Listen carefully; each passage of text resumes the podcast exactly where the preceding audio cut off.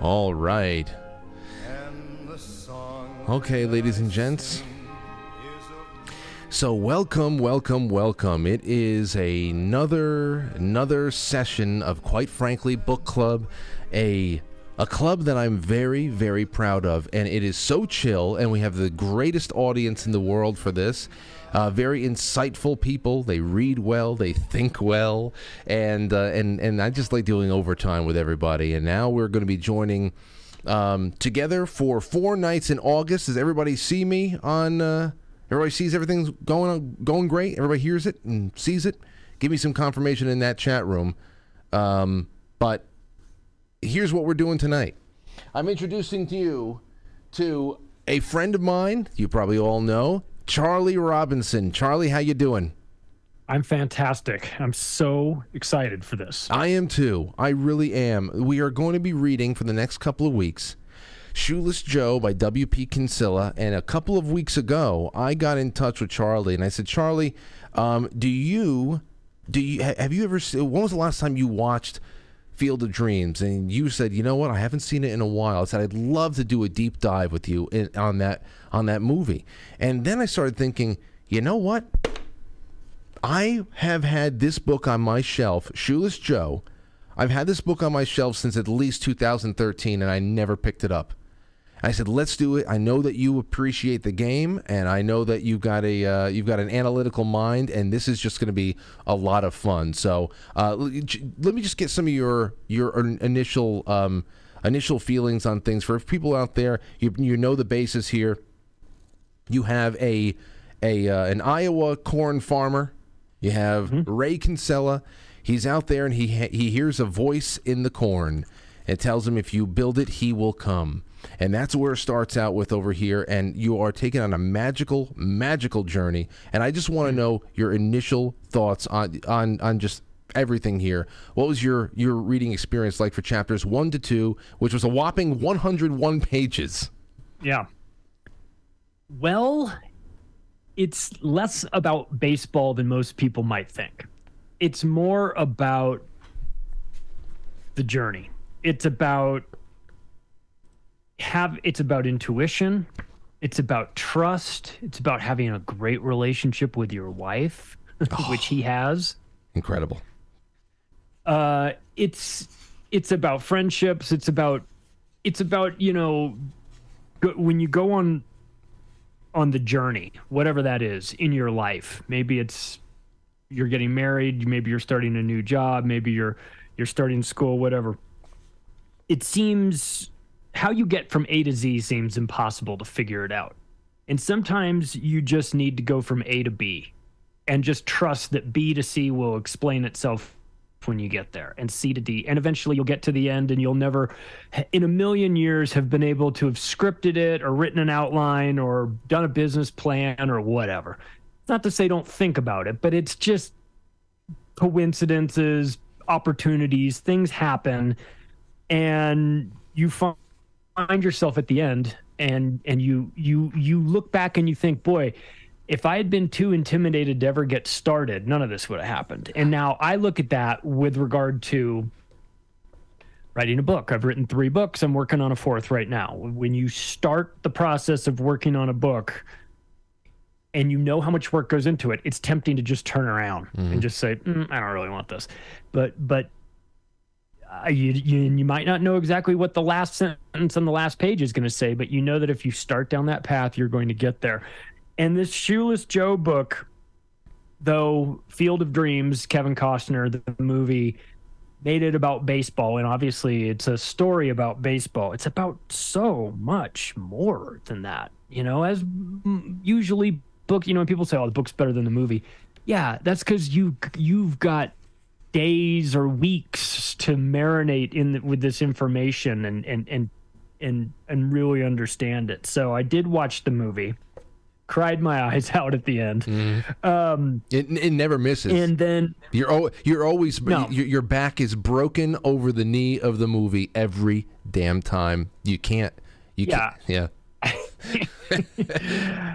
it it it is a it, it's a baseball movie. Of course, I love baseball. It's a personal movie for me in that when I was a kid, my dad wasn't a baseball player. I loved baseball, was all about it. He wasn't skilled enough as a baseball player to be my little league coach. So he instead became the president of my local little league, you know. So he got involved in the way that he could. And um you know, I had my own sort of field of dreams, shoeless Joe moment. I, I uh, my dad died my junior year of high school of a heart attack, just a random unlucky thing. No. And my junior year of my high school baseball career, I had decided I'm going to hit a home run for him. Now I had never hit a home run. I, I didn't have power. I could play the field.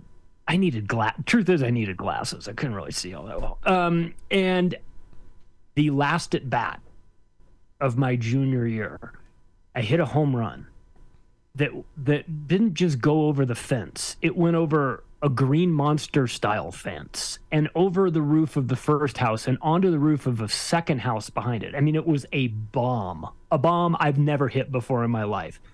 And I specifically remember rounding the bases in feeling like this was so this was May. My dad died Thanksgiving of the so uh, six months or so before that and I had this heaviness on me the whole time. You know, it's a, it's a big thing to go through when you're 16. It's a big thing to go through any, at any time. But 16, I was away at boarding school, so I wasn't even living at home. I was sort of dealing with this on my on my own. And when I hit home plate after that home run, it all came out. The emotion, the feeling. I felt like he left after that. Wow. So my relationship with baseball has always been much deeper than the game. It's why when you said you wanted to do this this book with me, it was um it's more than just reading.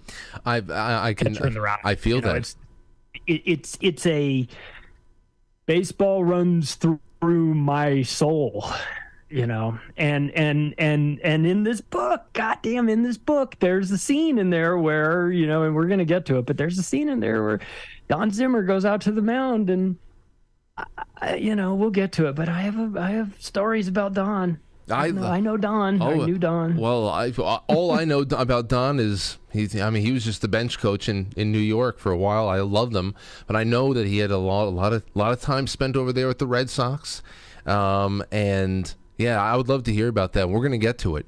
I mean, uh, your your your thoughts really mirror my own. I have a lot of notes in here. I have things written down. I'll, I'll start with my thoughts. It's the last note I wrote myself on page 19. It's the last page of chapter 1. And I wrote this to myself. I said, if the first chapter were all there was to this book, it would be one of the most beautiful short stories ever written. If you just read the first chapter and walk away from the book, it is because you can you can fill in the blanks, you can see where it's going, you can see what has been put into motion.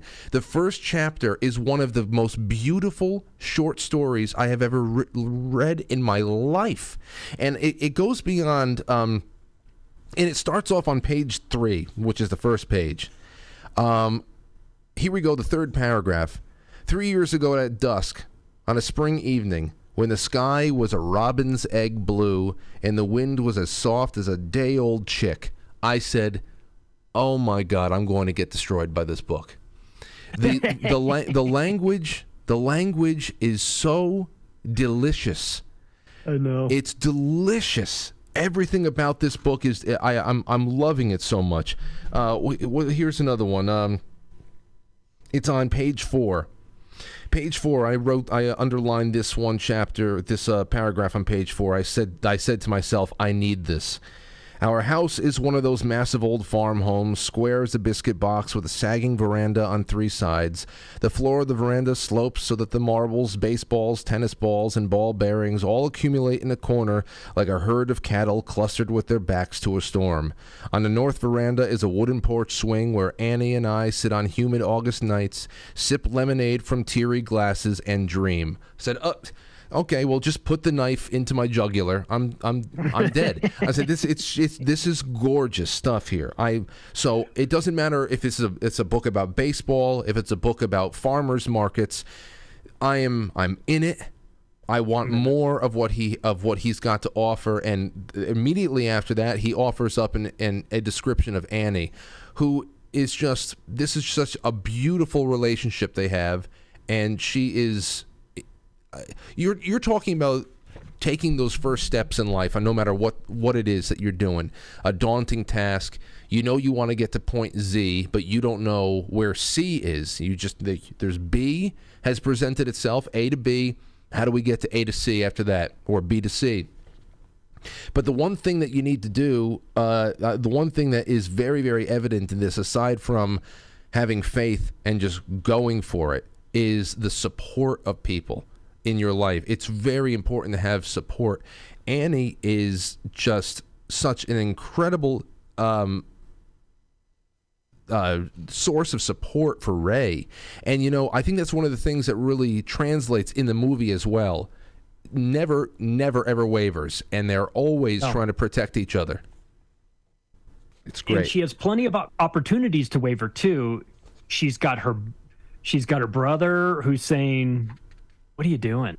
Like this is you're running a farm that's going into bankruptcy. Like we'll help you out." So the in-laws think he's nuts. The brother thinks he's nuts. His wife thinks he's amazing. And boy, you can go a long way on an empty tank of gas if you've got a wife like that who thinks that you'll figure it out, has trust and, and belief that you'll figure it out. She never gets rattled. She never gets. Um, I mean, I mean, she maybe maybe she's guilty of not asking the right questions too. Like, how are you going to do all this stuff? But she never seems to get bogged down in the details. She just knows that if he says he's going to do it, gonna figure out a way to do it, and you might as well be supportive of him and help him along his journey. Otherwise, you're going to have yourself a husband that feels that he's um, not, well, that he's not doing what he's put on this planet to do. He mm. seems to be a good dad. He seems to be a great husband. He's very supportive in those roles. But there's this thing. There's this thing that is is intuition, conscious, God, whoever, whatever you want to describe it. But there, there is this thing that is really tough to explain to somebody else. Kind of t- tough to explain the motivation or the inspiration for this without coming across as sounding crazy. And she has every opportunity to just dismiss him as a lunatic, of course, but she never does. And I have this note too. It says, helps to have a supportive spouse when you want to follow your dreams. mm-hmm. You've got to have that. That that is part of it because things will get weird and things will get hard and things will get. Uh, there'll be plenty of reasons to back out of it. And if you've got somebody that believes in you and supports you, that'll get you over the hump in a couple of these. So um, I have a couple quotes too that that that I wrote down here. His this one got me. It says, "My birthstone is a diamond. My astrological sign is hit and run." I, I love that too. I love that too. I, th- th- there's more. I, I love you know, in the beginning there. The, the the best thing about this is the pacing. Um, there's no really big, and same thing in the uh, in the the movie too. I mean, you get that first whisper from the corn early on. If you build it, he will come. That's it. I was sitting on the veranda of my farm home in eastern Iowa when a voice very clearly said to me, If you build it, he will come. From there, only a couple of pages later, you are thrust right into the middle of the process of building this uh, this field. Now, what's different from the, the book so far when the, the, compared to the movie is that Ray in the book and it took me a little while to realize what was going on here. He had only constructed left field. He he knew it was about Shoeless Joe, In the in the movie, it was just okay. He didn't really know exactly who was who was it for until the one man showed up, and it was it was Joe Jackson. But um, and he built the entire damn thing in the in the in the movie. But now he was only constructing left field, and I love this. There, three seasons I've spent seeding, watering, fussing, spraying, coddling that field like a sick child. Now it glows parrot green, cool as mint, soft as moss, lying there like a cashmere uh, blanket. I've begun watching it uh, watching it in the evenings, sitting on the rick- uh, rickery, rickety bleacher just beyond its fence, a bleacher I constructed for an audience of one. And it was, um, this is when the magic really starts happening because he shows up. He shows up, and that's when we learn a little bit about if you're not a baseball fan or if you didn't know too much about baseball history, especially those Black Sox. Um, you learn a little bit more about the reserve clause in this here too. Um, Jackson's reply, he says, uh, "Say it ain't so, Joe." When he was outside of that the the, the courthouse, um, when they were all banned for life, it won't. He said, "When it, when he comes, I won't put him in that spot by asking." He's this is Ray talking about when when uh, Jackson shows up. The less it's said, the better. It is likely that he did accept the money from gamblers, but throw the series? No, never. Shoeless Joe Jackson led both teams in hitting in that 1919 series, 1919 series.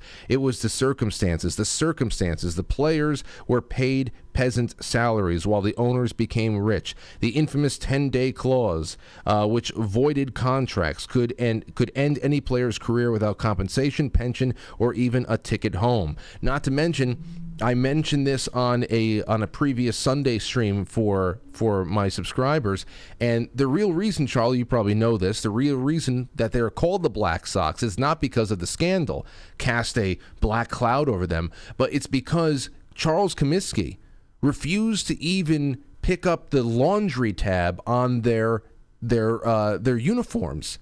Uh, he wanted the players to pay for their own laundry. So in protest, they just did not clean their stuff. And as they went out and played more games, and their their their uniforms got dirtier, they were known as the Black Sox because they were just filthy animals, and they were underpaid, but they were amazing ball players.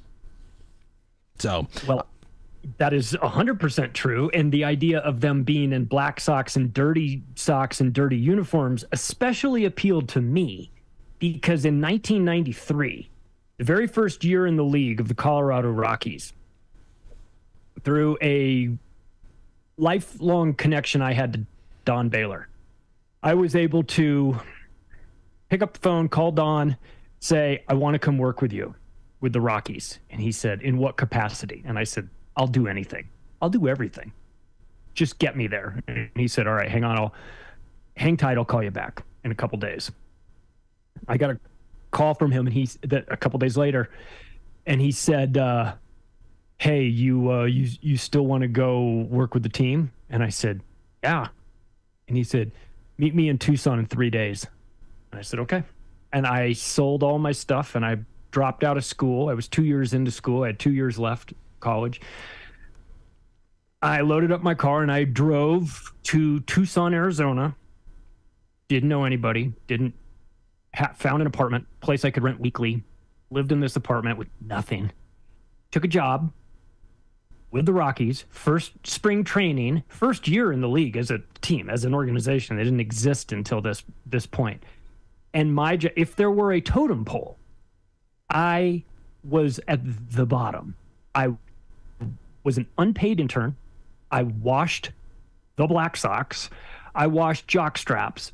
I shined shoes. I shined catcher's equipment. I drove guys to the airport after they got traded. I picked guys up after they got traded. I drove a guy from Tucson to Phoenix because he missed the team bus because he overslept. That poor bastard knew for an hour and a half he was going to get cut in that ride. Um, I did it all, you know, for nothing. Just whatever the players would pay me. So I know about Charles Comiskey and I know about what a cheap bastard he was. And I know as somebody that worked for free just so I could be around the team.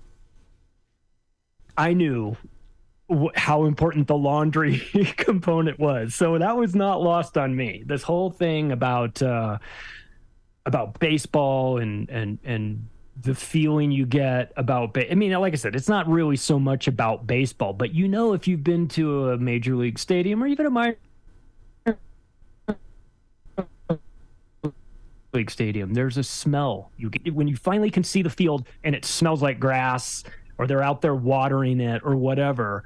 There is a very baseball smell of things. And for people that are baseball geeks like me or you, unpay we're going to pay you zero dollars and you're going to shine shoes and wash guys jock straps for free are you interested the answer is how fast can i get there i just had to get there as fast as i could and so i spent that that first spring training 1993 as an unpaid intern doing everything that you could do for a baseball team but also but also Don was nice enough. Don said, "Come here, let's go. See, we'll have you sit in on a marketing meeting. Just be quiet, sit in the back, and you, me, GM, the owner, president, you know, head of operate, all these people. And I just sat there and watched and did all that. So whatever I could do to get close to baseball, that's what I was going to do. See, and that leads me to this this next parts here because here we go. This this one part over here about the building magic right before Shoeless Joe shows up. I love this because this is this kind of thing that I feel in my own life sometimes, and I just I just wonder when the hell is it going to happen. Uh, it will happen, honey. Annie would say as I stood shaking my head at my folly. He's looking at this left field that he had built and and what the hell's going on there. People looked at me. I must have had a i must have had a nickname in town but i could feel the magic building like a gathering storm. It felt as if small animals were scurrying through my veins. I knew it was going to happen soon. That got me so damn excited to read stuff like that. And then there's someone um then a couple of a couple of paragraphs down on page 11 there's someone on your lawn annie said to me and I said, This is, oh man, my blood went cold on that one. And then we go a little bit more. Now there's a little bit more there on this uh, interaction between Joe, Shoeless Joe Jackson. I love this line on page 13. Moonlight butters the uh, whole Iowa night. Moonlight butters the whole Iowa night. Clover and corn smells are thick as syrup. And I'm just, I just love his writing style. And then down as here, a writer, I I am in awe of it. Mm. As I, I was reading this, going, I'm no writer. This is a writer. This you know what writer. I mean? Like it was. I was. I was simultaneously like impressed, m- deeply motivated, and out of my league at the same time. Now, here is that part about the game and about just loving something and will do anything for it. Here is a little bit of Shula, of Joe, uh, Joe Jackson talking about what it was like to be amputated, to be cut away from the game and banned forever. Uh, it must have been like, it must have been like, but I couldn't find the words. Like having a part of me amputated, slick and smooth and painless. Joe looks up at me and his dark eyes seem about to burst with the pain of it. A friend of mine used to tell us about the war, how him and a buddy was running across a field when a piece of shrapnel took his friend's head off, and how the friend ran headless for several strides before he fell. I'm told that old men wake up in the night and scratch itchy legs that have been dust for 50 years. That was me. Years and years later, I'd wake up in the night with the smell of the ballpark in my nose and the cool of the grass on my feet, the thrill of the grass.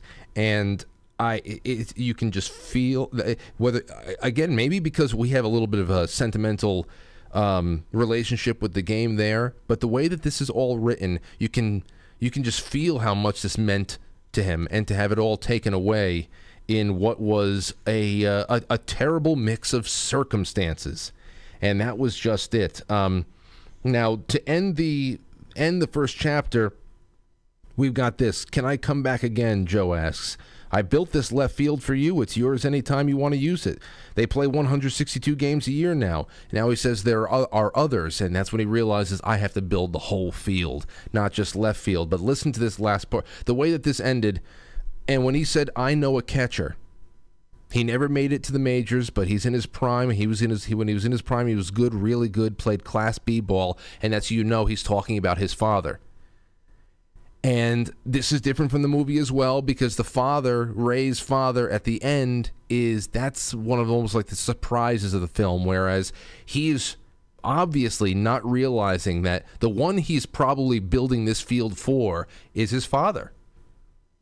And Yeah. it, it's it's right there. You can tell because he keeps checking up on him. What about that catcher I told you about? Yeah. You know, He uh, asked about it multiple times. Hey, have you have you yeah, we're working on him. We're working on him. How's that field coming? Oh, I'm working on the field. Are you working on the catcher? I'm working on the catcher. All right, you working on the field. So so they're getting it ready. And yeah, it's different from the movie. And the, and the, this was this was a more obscure like the idea of just building a left field makes no sense.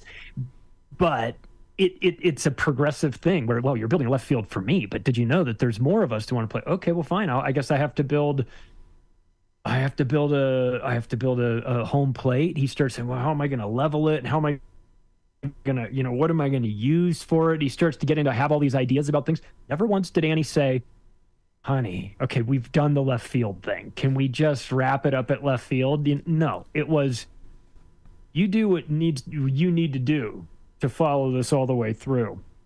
And and this this of course is again is more of like in line with life where you don't know you need to build home plate all the time. That comes to you later. You you have to build left field 1st and mm-hmm. then home then then someone will explain oh yeah well i've got to do home plate. So it's like a lot of us get stopped on this mission to accomplish this great task that we have in our mind because we think oh how are we going to do it? There's a million things to do yeah for sure. But if you just stay focused on what you know I- i'm going to start this journey and build left field i'm just going to worry about left field. I'm not going to do the whole thing but just left field. Once you do left field then you'll figure out when it's time to build home plate. Then you'll figure out when it's time to invite the rest of the guys.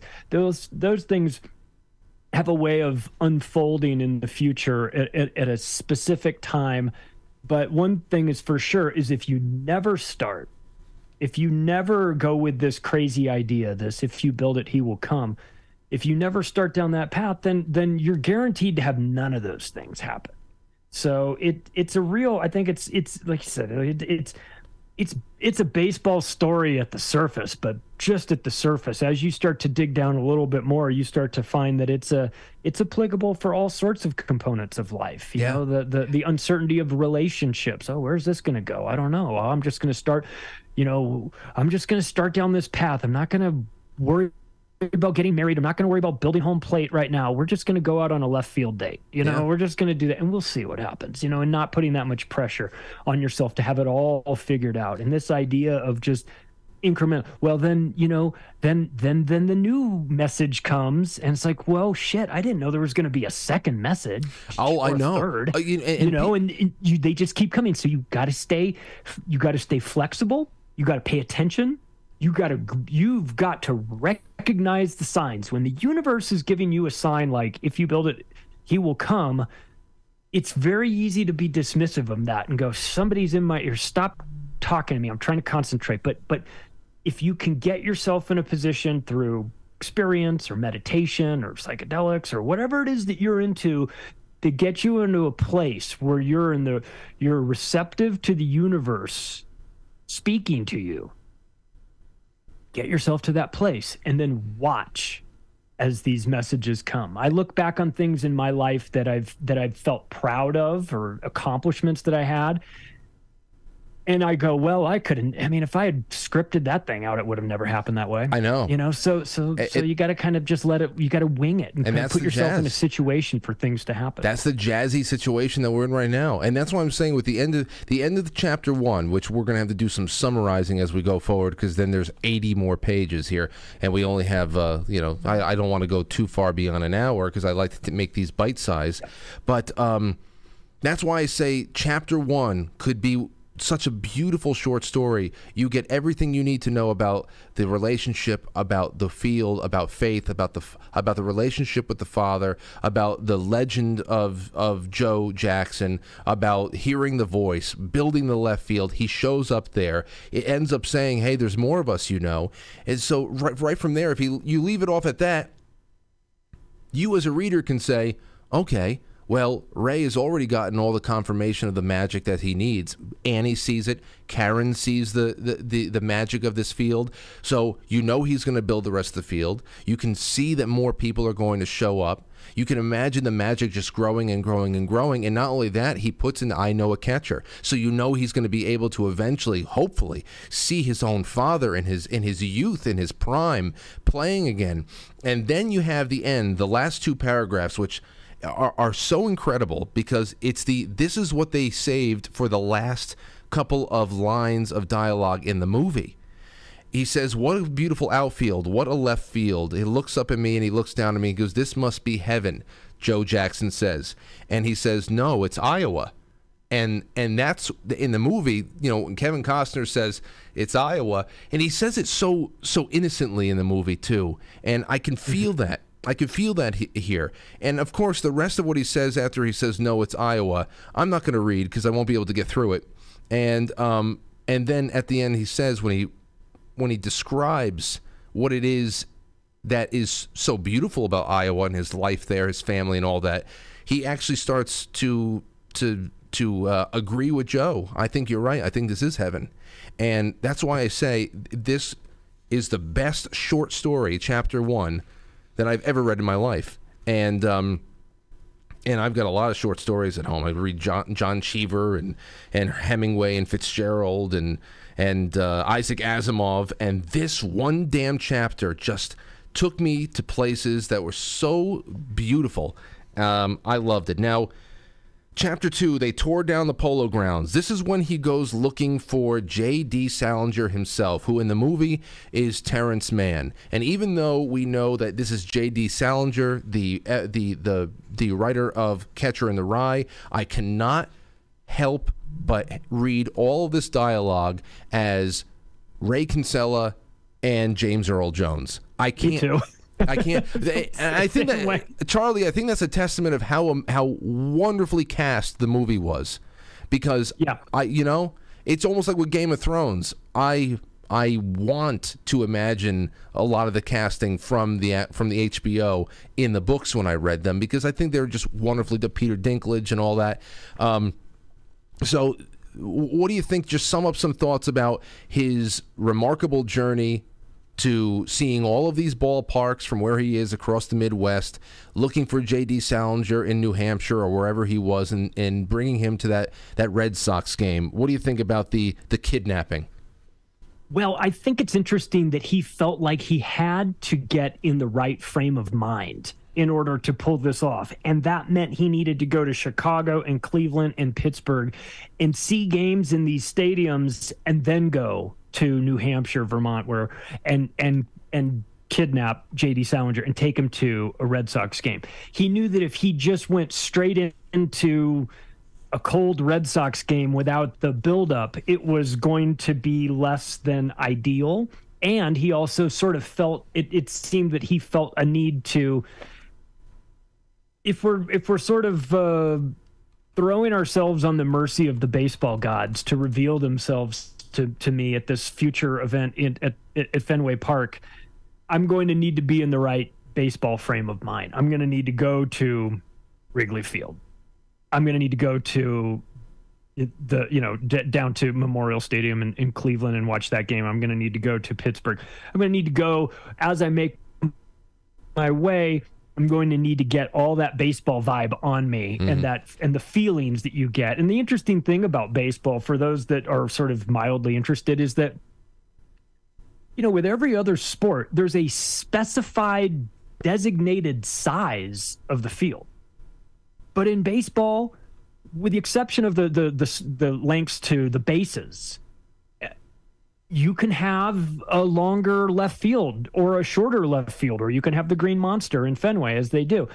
And and you can have all these different variations.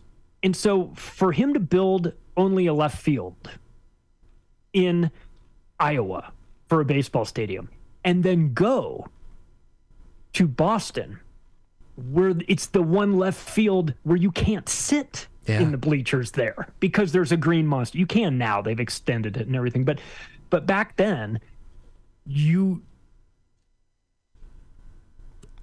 in that that wasn't lost on him. That wasn't my insight into this. He mentions the irony of of being at Boston, you know, being seeing game in Fenway where you can't sit in left field, and at my place you can only sit in left field. It's Right. kind of funny that we did that, but I liked how he recognized that the baseball gods might just be upset if you didn't have a little bit more baseball on you when you when you embarked on this thing. Like you're going to make this drive from Iowa to to New Hampshire to kidnap this guy, and you're going to go buy all these stadiums, and you're not going to stop.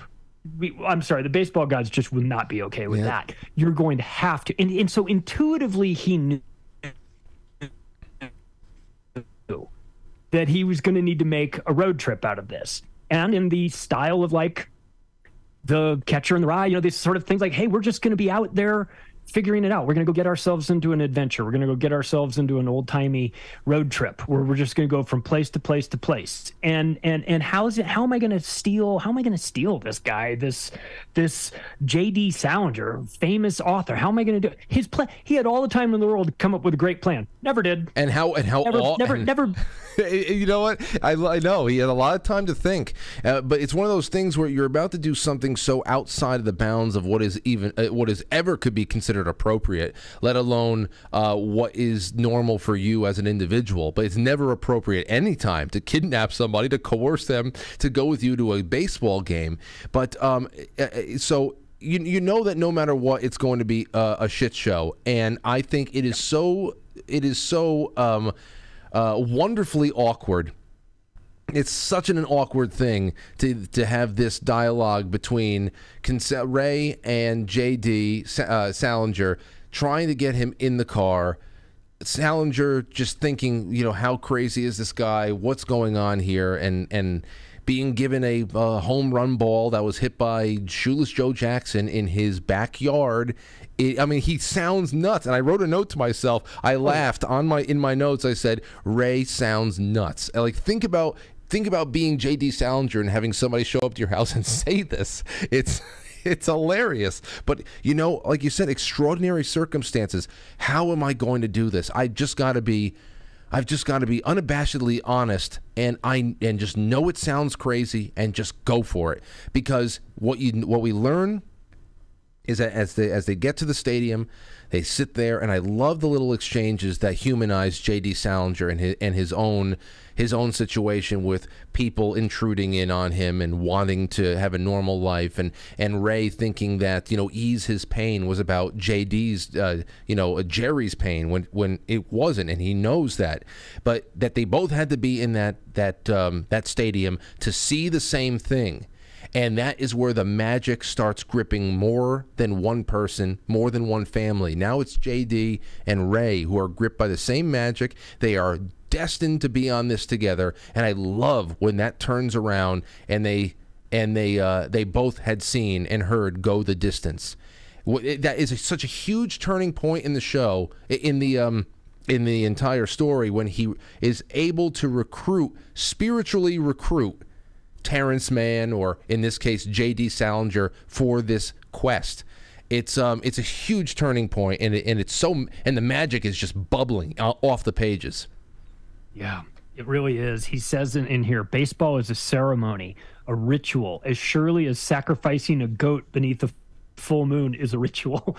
and and it kind of it cracked me up because I've had these conversations. My family, my my wife is not a huge baseball fan. She doesn't see the appreciation. And and and I would say to her, I would say I could sit in a baseball stadium like you could just take me down to a baseball stadium, put a blindfold on me, and I could just sit in the stadium and listen to everything and hear the game like those like those people that that still go to the games with the headphones on and you know they're listening to the radio broadcast and maybe they have their own Yeah. their, their scoring they- they've got there's a score book and they're scoring it themselves. They're like really into the intricacies and the nuance of it and everything.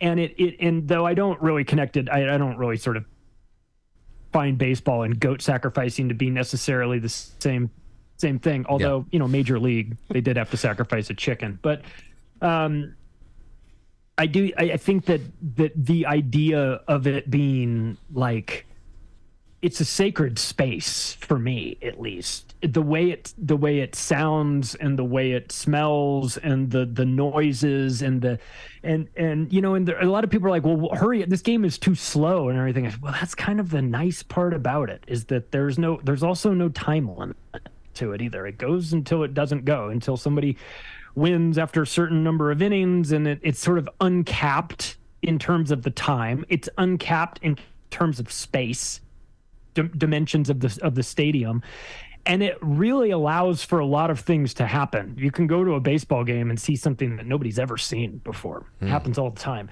and um, and of course, this is an adventure that is, you know, he's completely out of his element, completely out of his mind, being being driven by something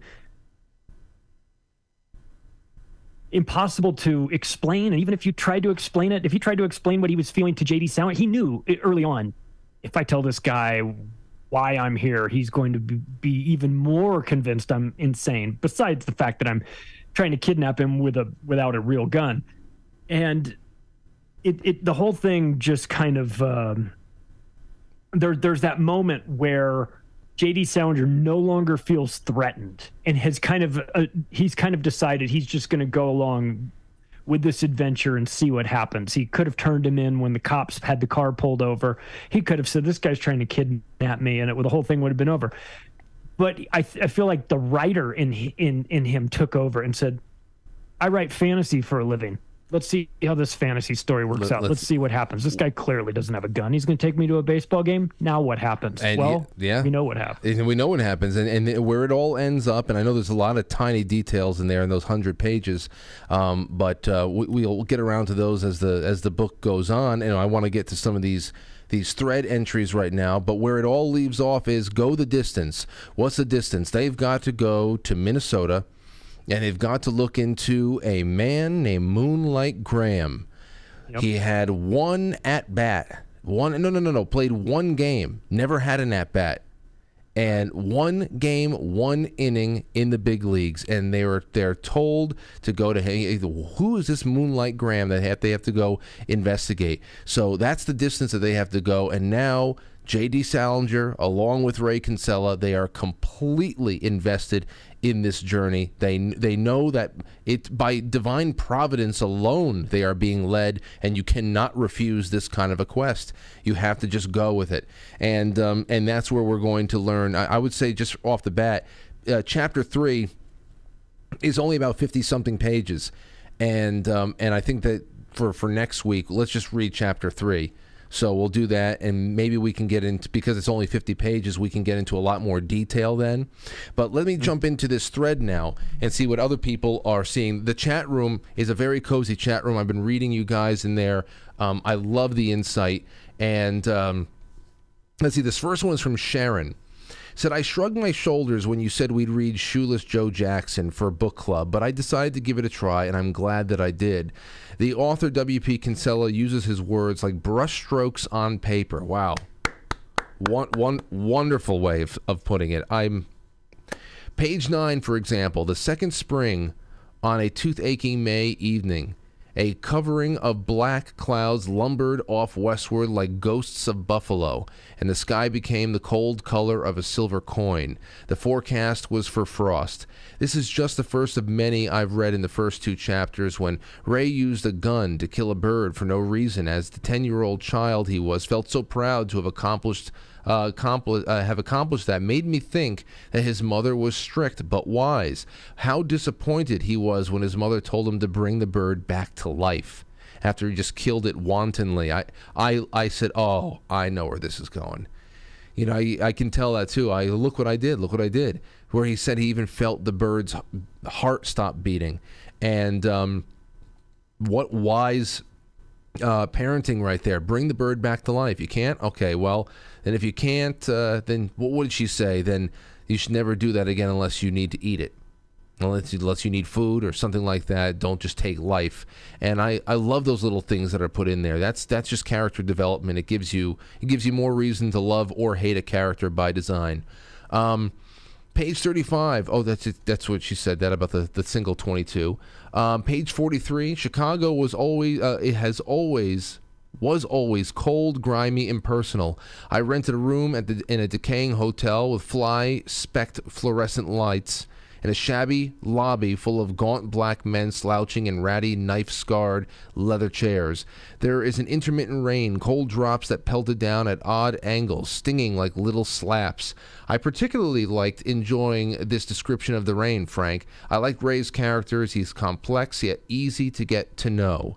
And, um, and uh, responding to that is NJSF and says, I wholeheartedly agree with you on when you said that his he uses his words like brushstrokes on paper. It's very easy to transport oneself to places he describes and imagine the scene. I rarely had callbacks to when I was when I watched the movie long ago. I'm intentionally delaying doing so not to spoil the reading experience, but will most likely do so once this book club ends.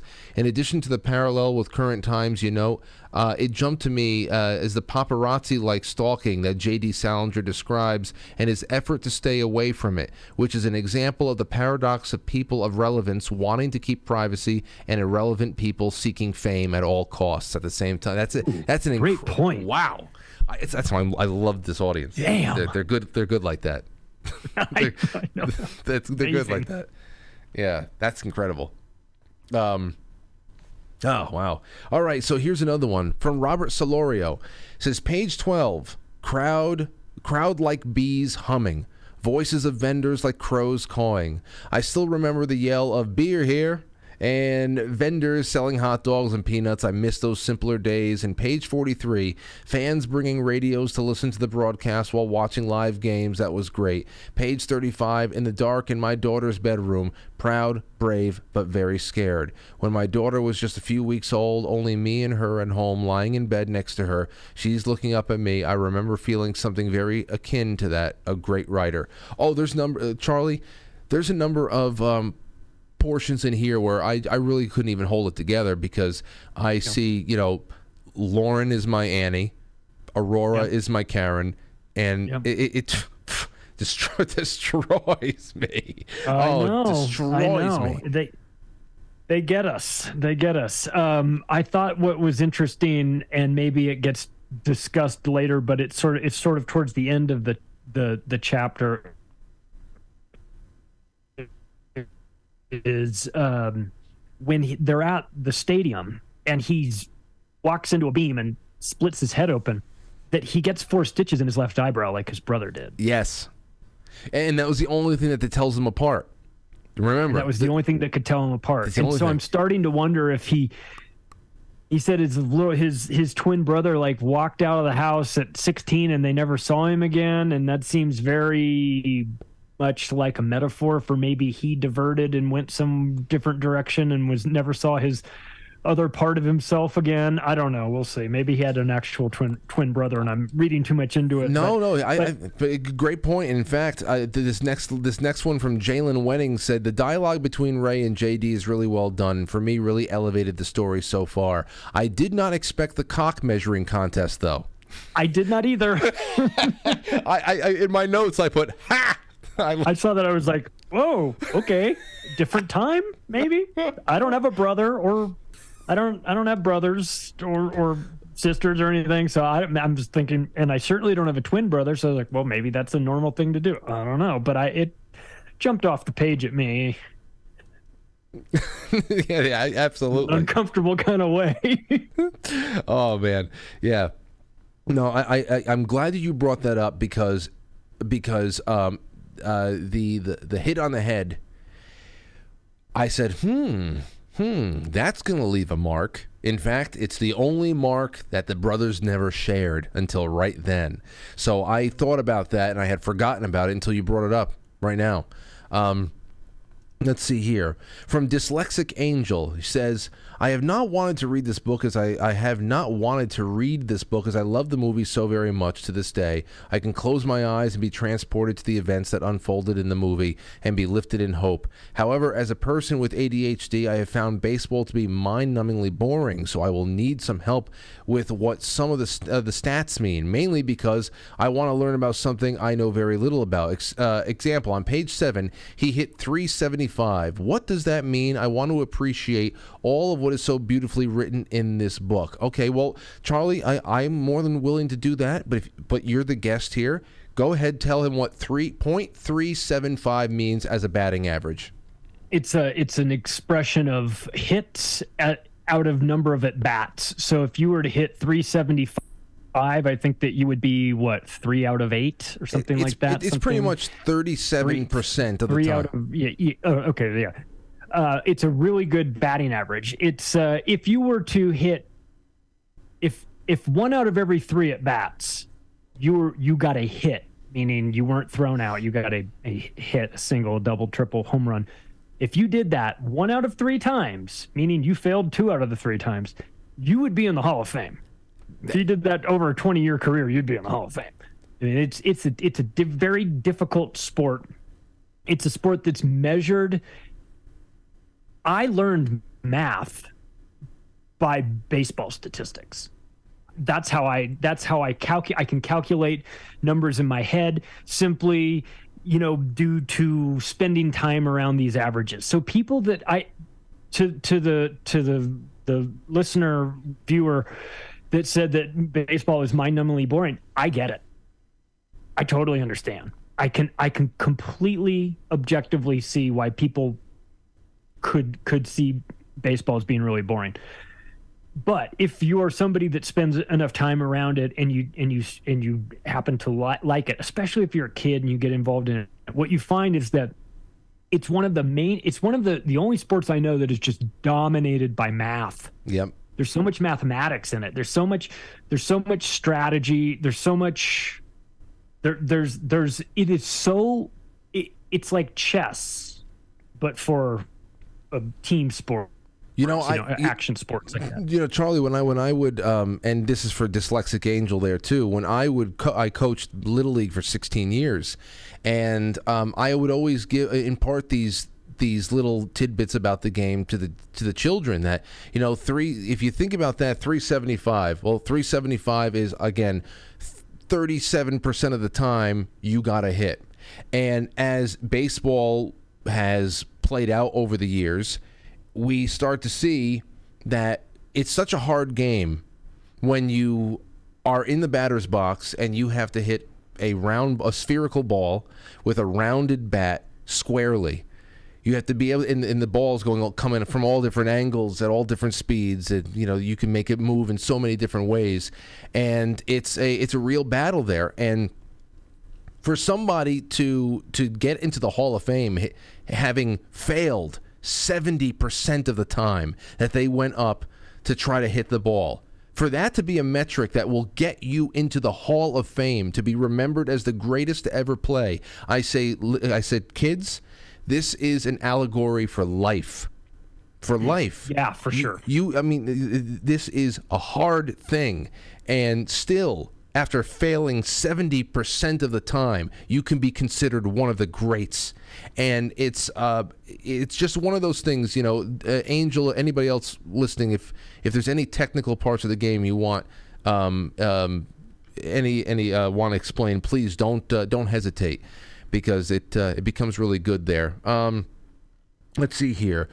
Uh, Jalen Wennings says this is the first book in the book club I'm actually reading ahead for the new week because I seriously cannot put it down. Uh, I'll tell you, I read uh, out of necessity. I read all 101 pages today, and I um, I, I, I could have gone another hundred. I think it was it was just in, I, I can't wait for the next chapter. 50 pages is going to be easy. And at the end of this, yes, we will do a viewing of of uh, I think I'll do it again on Sunday night. Whenever we end this in, in a couple of weeks, that Sunday night on QuiteFrankly.tv, I will air Field of Dreams and we'll all watch it together again. Um, I'll do that on a Sunday night. We'll do that together. Um, let's see. Gal 2 2021 says Shoeless Joe has a mystical feel to it, which makes me think of having a calling placed on one's life, and then the called one becomes the one doing the calling. This seems to characterize the development of Ray, and then in turn the path and arc of his calling J.D. Salinger to go with him. There is a feeling of being predestined or commanded, but at the same time, both men don't resist for long and seem to enjoy where they're being taken, almost as if they were made for it and know they were. Yes. Wonderful. There's no resistance there. They, they didn't put up much of a fight. He could have slammed the door in his face and told him to get out of there. He could have told the cop that this guy was kidnapping. He didn't. None of them. He did. They didn't put up a fight because something inside of them told them, "See where this goes. Yep. Uh, let's see. Let's play this thing out." I'm a writer. You know, he's like JD Salinger. I'm a writer. I normally stay locked up. Okay, I'm I'm out of my house now. I'm I'm out. I'm. Let's just let's go with it. Let's see where it goes. And and same with Ray. I built a left field out of a cornfield because a voice in my head told me to do it. Nobody has told me to stop. I'm just going to keep going until until until there's a reason to stop. So they don't need to be they don't need to be dragged to this calling of theirs. They just need to get honest with themselves, with what they're hearing or what they're involved in. And as soon as they do that, and that's tough for a lot of people to just take your hands off and sort of trust um but but but what these guys are showing is that if you do that you put yourself in a position to for amazing things to happen for for impossible things to happen Right. That right. Yes. Yep. I uh, I have one last one, really uh, nice one over here, a thorough one from NJSF. He first prefaces to say that he's not from originally from the U.S. and and uh, it took a little time. Didn't know how much he was going to enjoy it, just because he wasn't a sports fan nor a baseball follower. But he enjoyed very much more than I expected.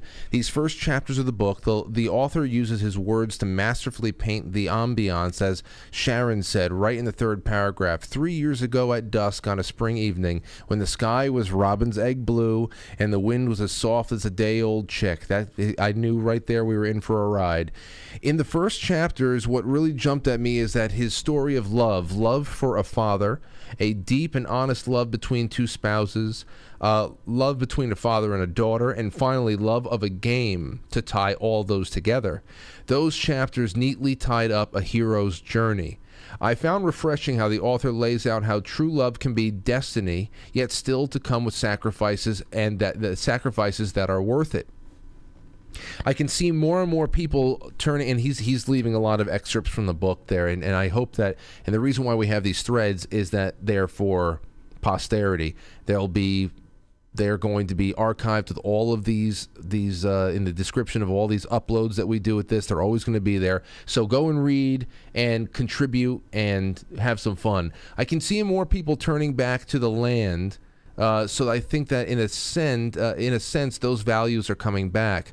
I like the unconditional support that Annie offers, such as a rare treasure these days. I'm fortunate to have experienced it from my wife, not in such a peculiar setting.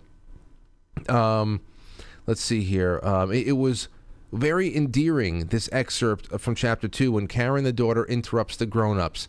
Daddy, the baseball game is on, says Karen as she runs breathless into the living room. Now, I say? Karen smiles broadly, reaching her arms out to be picked up. Excuse us for a few minutes, I say, and head to the kitchen and out to the veranda. My relatives assume that we were going to watch television. But she, she said they're out there. I love how, uh, Charlie, how later on in chapter two or whenever it was, how Karen, though she's only two and change, which is the same age Aurora is right now, is starting to pick up on on the strategy of the game. And and how she was even calling out on these ghosts playing baseball before her. The, the hit and run should have been on. why they didn't have the hit and run on I didn't have to hit and run on. What's going on? You know, he's like, you're right.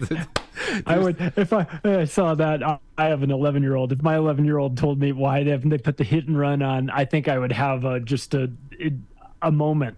You know, And, and for for dyslexic angel out big there, one, Elizabeth. you know, for, like- for, for dyslexic angel out there, the hit and run is a is a special play where you know it's more appropriate in certain counts, which we'll talk about counts at some other point.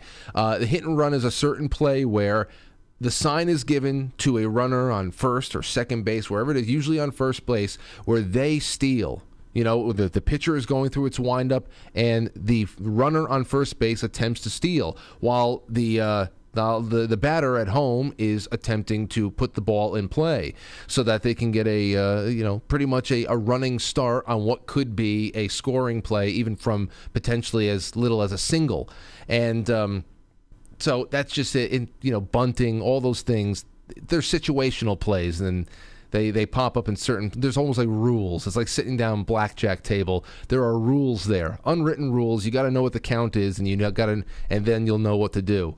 But um, let's see here. The author also describes very well the discouraging and demotivating, demotivating effect of contemporary society has on anyone pursuing a dream outside of the official narrative via Annie's family's behavior, which has so much parallel to the pressures of the last three years and the perverse, um, the perverse allowance for evil. Uh, let's see here. Um, yeah, and there's one last thing here. It was interesting to me the weaving of the stadium pilgrimage that I know some people do during the season during Ray's voyage to Vermont to meet J.D. Salinger.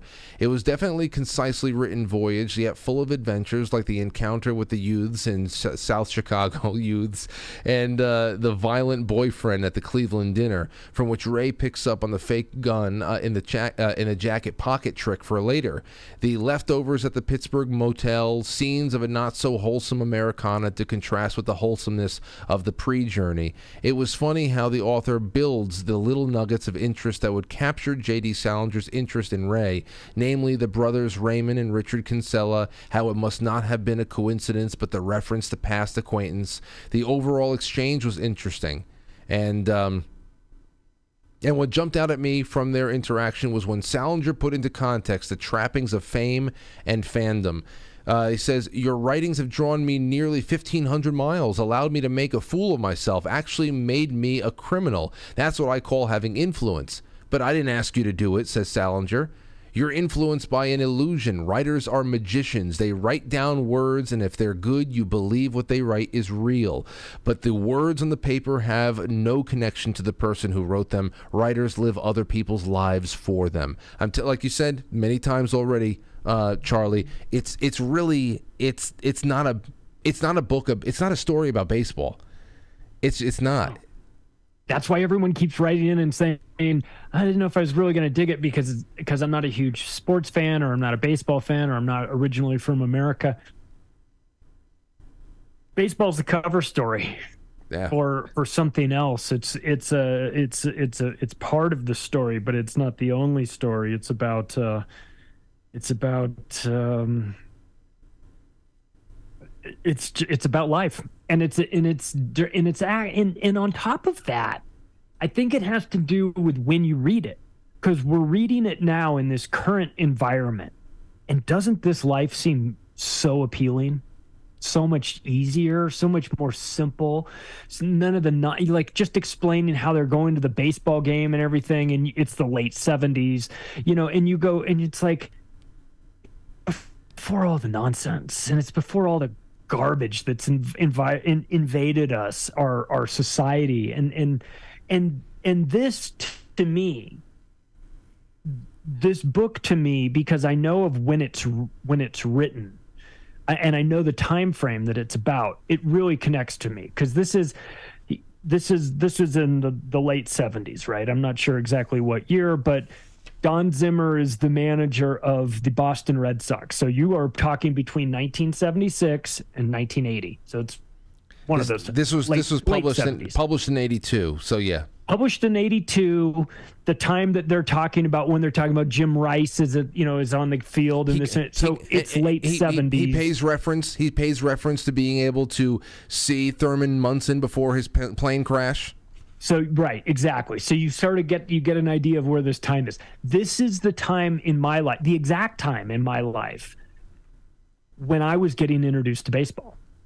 And I had this really unique situation where just due to our next door neighbors um, in Palm Springs, California, our next door neighbor was a dentist in Anaheim.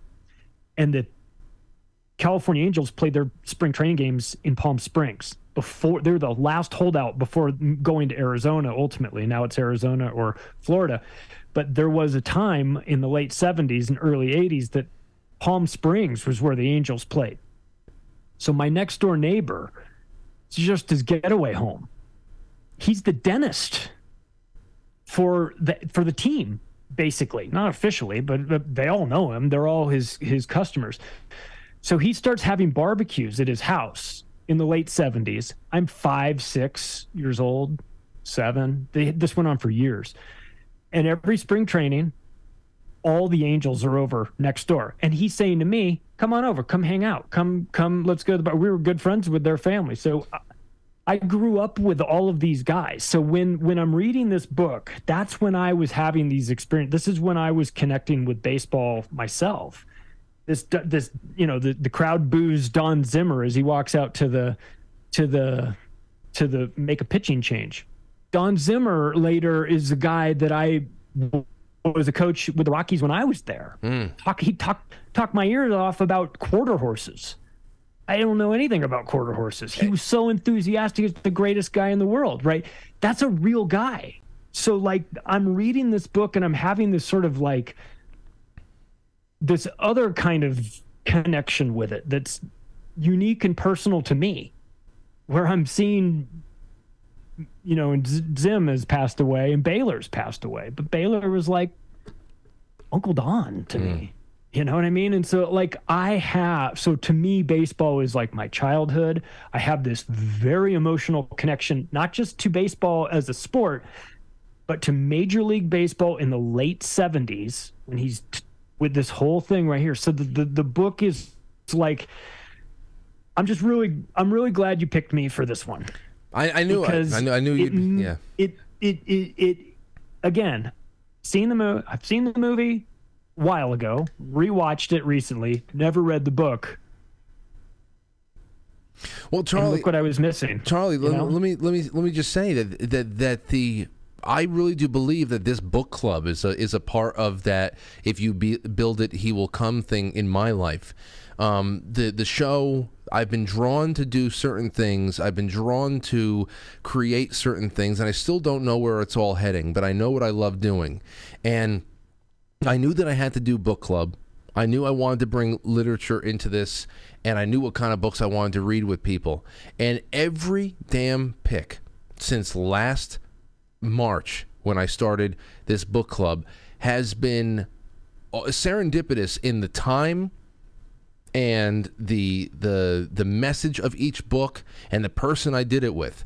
So the fact that you and I when, when I texted you that night or you texted me, I don't know, but the night that I asked you, when was the last time you watched um, uh, uh, Field of Dreams. I was in my I was in my bathroom getting ready to go into a shower, and I was watching Field of Dreams streaming on my on my show on my uh, my website.